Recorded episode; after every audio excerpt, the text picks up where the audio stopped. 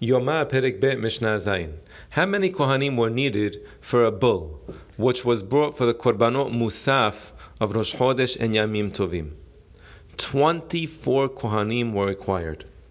Harosh v'haregel, harosh be'ehad v'haregel b'shnaim. The head of the animal was brought up by one Kohen, and the back right leg by two Kohanim, holding it together. Ha'oketz v'haregel, the tail and the back left leg Ha'okes b'shnaim v'haregel b'shnaim. The tail needed two kohanim, and the back left leg needed two kohanim. The chest with one kohen, and the neck three kohanim. Shetei. The two front legs were carried by two kohanim. Shetei defanot. The two rib cages were carried by two kohanim.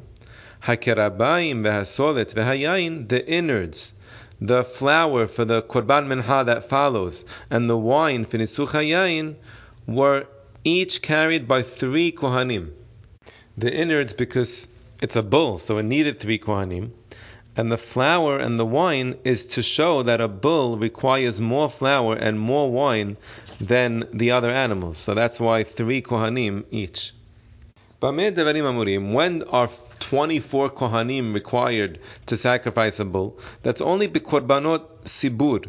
That's only by public Korbanot, like the Korbanot Musaf. About the Korban Yahid, but if an individual brings a bull, Imrasa lehakrib makrib.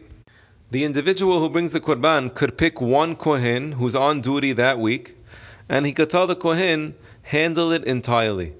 And no lottery, he just picks that Kohen, and that Kohen does everything. And the Mishnah concludes as far as skinning the animal and the way that it should be cut into the different limbs, whether it's a Korban Sibur or a Korban Yahid, it should be done the same way.